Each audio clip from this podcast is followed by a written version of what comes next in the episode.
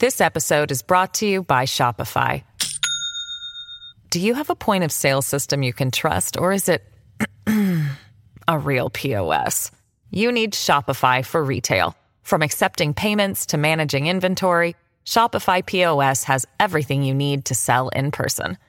Go to shopify.com slash system, all lowercase, to take your retail business to the next level today. That's shopify.com slash system. I'm Demian Bulwa. Today on Fifth and Mission, a new effort is underway to respond to the suffering on San Francisco's streets. It's called the Street Crisis Response Team, and it consists of mental health professionals who go out to 911 calls for people in distress. The idea is to get police officers out of many of these calls, which involve people who are suffering from profound mental illness, or they're high on drugs, or they don't have a home. Often they fit all of these categories at once. But though the teams are seen as a way to help people in a new and better way, the challenge is big.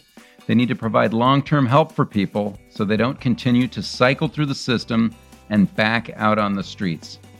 Chronicle reporter Trisha Thadani recently spent time with the Street Crisis Response Team in San Francisco, and she joins me here. Trisha, how are you?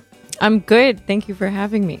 Yeah, thanks for coming on. Trisha, I want to get to your time spent with this team but before we do, what is it and what does it hope to accomplish? So, as you said, the uh, Street Crisis Response Team is a trio of mental health professionals that respond to 911 calls for people who are in distress. So, you know, unfortunately, your average San Franciscan has probably seen um, some of these people um, in their everyday lives from people who, you know, are clearly kind of detached from rea- reality are screaming are either hunched over um, and you're not sure if they're okay. Um, so this is a really big deal for san francisco that there's finally aside from police there's someone who can respond to these people who are clearly in desperate need on the city streets. All right so how does it work? And you know how do we get from what we used to happen a police call to actually these professionals coming out? Yeah so, right now, um, let's say you see someone who's in need on the city streets and you can call 911. And if what you describe to the dispatcher meets their technical definition of someone in um, a mental health in mental health distress, um, then they can dispatch the street crisis response team. But the catch is there's just simply not enough of them to meet the need. Um, right now, we got we got some early program data that shows that they're currently in their pilot phase only able to respond to 20% of these calls that come.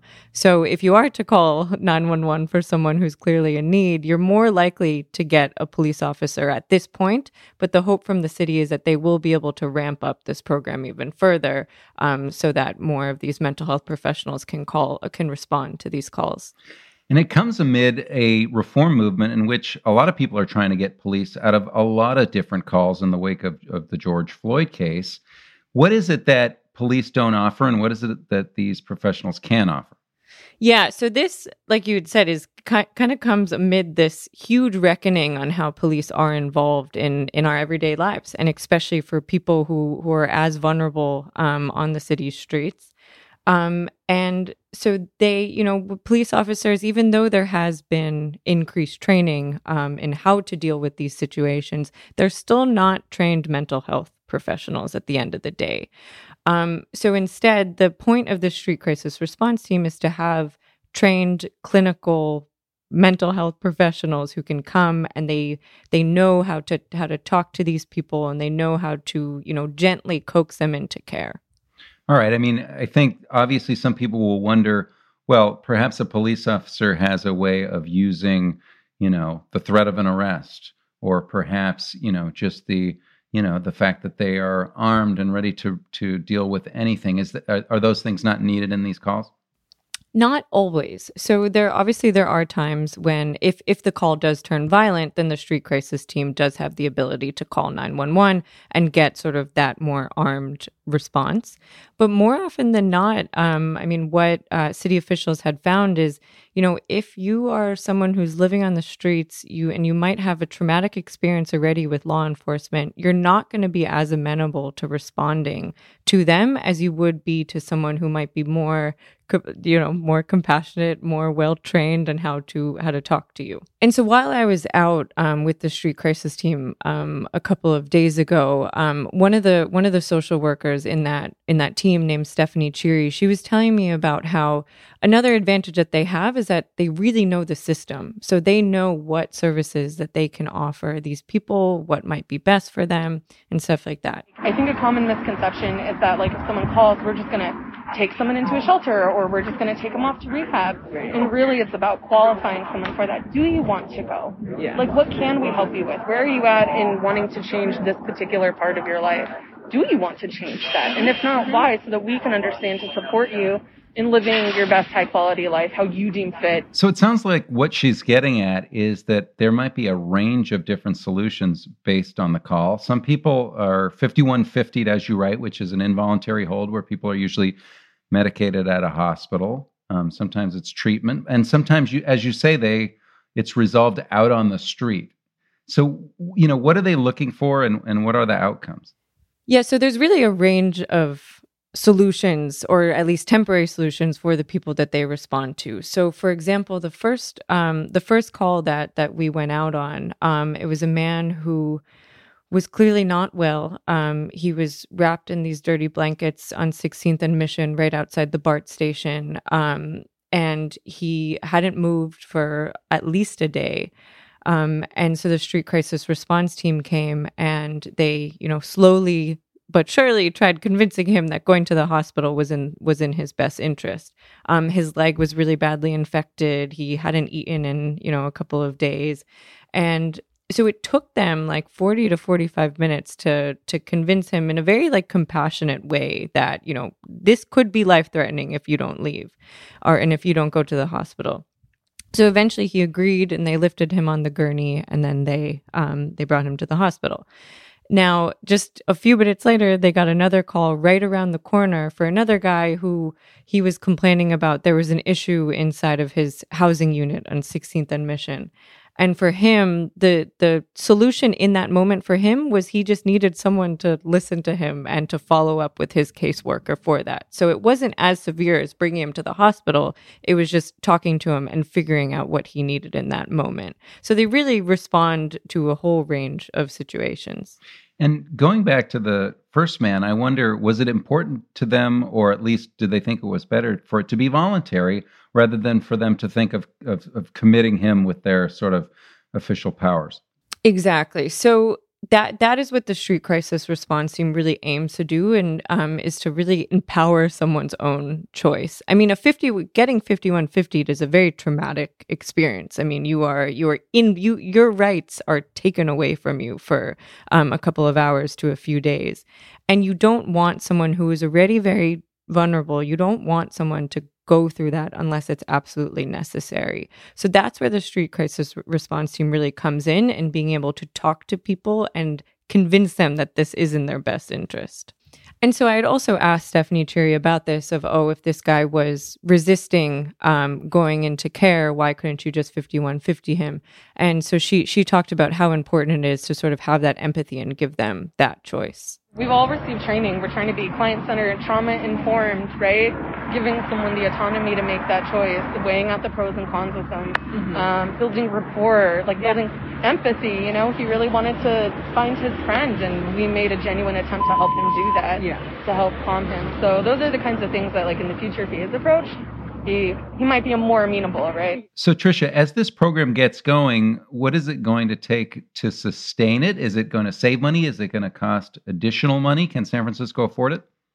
So it's going to be expensive. Um, by the time it's fully ramped up to its six teams, um, it's going to cost the city about $10 million a year. And that's going to be funded through Proposition C, which was a 2018 business tax um, that raised money for homelessness services. Um, now, you know, there's arguments to be made that if you can solve more of these crises on scene, um, and not have to bring people to the hospital, in the long run, you will you will save the city money because again, it is also very expensive to bring people to the hospital and to treat them there. Um, but the question becomes: is how do you measure success in something like this? So some people we spoke to, we'd asked this question of of how how are you going to decide if this is this is a successful program? Um, and you know, some metrics were, uh, you know, measuring whether people are less involved in the criminal justice system, um, if you can get more people into long-term care. But again, those are really hard things to measure um, for the city overall. But in the long term, obviously, less people in jail, not building a jail, having less police officers, less police headquarters, all of these things tend to add up. Exactly. Yeah. So the idea is that if you can if you can catch people in that moment when they are in a crisis, um, and if you can help them there, maybe you will you will you will keep them from maybe devolving even further. All right, Trisha, let's take a quick break. We've got Trisha Thadani, Chronicle reporter here on Fifth and Mission. We'll be right back after this. We'll be right back after a short break. You can support Fifth and Mission and the newsroom that creates it by signing up for unlimited Chronicle access at sfchronicle.com slash pod. This episode is brought to you by Shopify.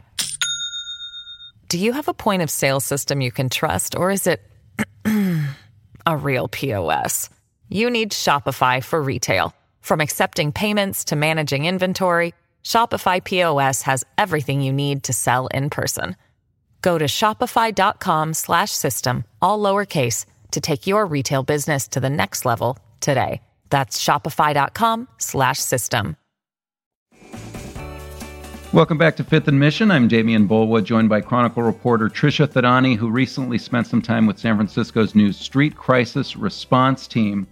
Trisha, I want to ask you about the problems with this, I mean, they seem to be somewhat similar to other things that you've written about. There aren't always enough resources, there aren't enough teams yet, but also, you know, up the line, are there enough places to treat these people? Is enough places to give people long term housing or care? That's the constant question with um, these street response teams. Um, you know, it, it's undeniable that the people who are responding to the people on the streets are incredibly well trained. Um, you know, watching them for a morning was almost inspiring to see how. Um, you know how compassionate they were and how knowledgeable they were about what this person needed in that moment. But at the same time, like what many of these people ultimately need is long-term care or housing, and those are things that are incredible are in in incredibly short supply in San Francisco. Um, you know, it is well known that San Francisco's system of care is just understaffed and overwhelmed and often at capacity. and even as we have expanded our street response, there hasn't been the simultaneous expansion in long term care options. Um, so the question becomes like, well, it's great that we're talking to more people on the streets and maybe bringing more people to the hospital, but what happens next? And some people say with people like perhaps the man that, that you described, that some people need more intervention into their lives if they're going to be able to to start anew and not just be back out on that street a week or two later. Yeah. And that's what many people are worried about with the street crisis response team. And while no one I spoke to said that the street crisis response team was a bad idea, they were still skeptical of like if this would actually solve for this like constant revolving door that we see from the city streets to shelters to hospitals and back. Trisha, even with the challenges, and one of the big ones is that homelessness continues to go up and has done so in the pandemic, as you've written why are people optimistic that we might finally head in the right direction after so many years? Yeah, so a lot of public health experts who I spoke to were really excited about this program. Um, you know, even given the sort of the hurdles and the challenges around it, this program itself to them was a really hopeful um, sort of message as to where the city is heading in the direction of mental health care um, in terms of getting police from or stopping police from being the primary responders to this. Um, you know, this was a big um, promise of Mayor London Breed's um, amid the the protests last year that she would have a, a bigger focus on having mental health professionals responding to those on the streets rather than police. And this is the first step in this direction. but it is a very small step in that direction at the same time. So even if this isn't the the silver bullet um, for the issues that we see, as Stephanie Cheery put it, it's meeting people where they are, which is a really important thing when it comes to to helping people that um, you know have been on the streets for a while and are struggling with mental illnesses and substance use issues. Um, and you know, it's all about what what they focus on is not just like getting people into care at that moment, but it's also building that relationship and building that trust. So when that person is ready, they will be more willing hopefully to accept that care. And I think there's something to be said about developing like authentic relationships with people and they feel accountable, right? They know I'm going to roll through every single day and say, hi, how are you? And address them if I get a call. Trisha, I want to ask you one more thing. I know that you have spent a lot of time on the streets of San Francisco in the last few years. You've been out with workers like this. You've you've followed around people who are addicted to drugs or, or, or need housing. Overall, what has that been like as a reporter to see that? And, and are you filled with any kind of sense of uh, that things might be going in a better direction? Yeah, I mean when you when you follow these people and see the issues through their eyes, it feels like a very intractable problem um, in some ways. But then when you, you know, when you follow people like the street crisis response team, it is a very hopeful look at where we might be going as a city. Um, there's no question that there are a lot of things being done to help um, to help these people. But at the same time, the issue is just so enormous and has been just so entrenched in San Francisco for so long that it is going to take a lot of ambition and creativity and money to make a dent in it. All right. Well, Trisha, thanks for coming on and thanks for continuing to cover these issues. Thank you for having me. Thanks to my guest today, Chronicle reporter Trisha Thadani, to Cecilia Lei for producing this episode, and thank you for listening.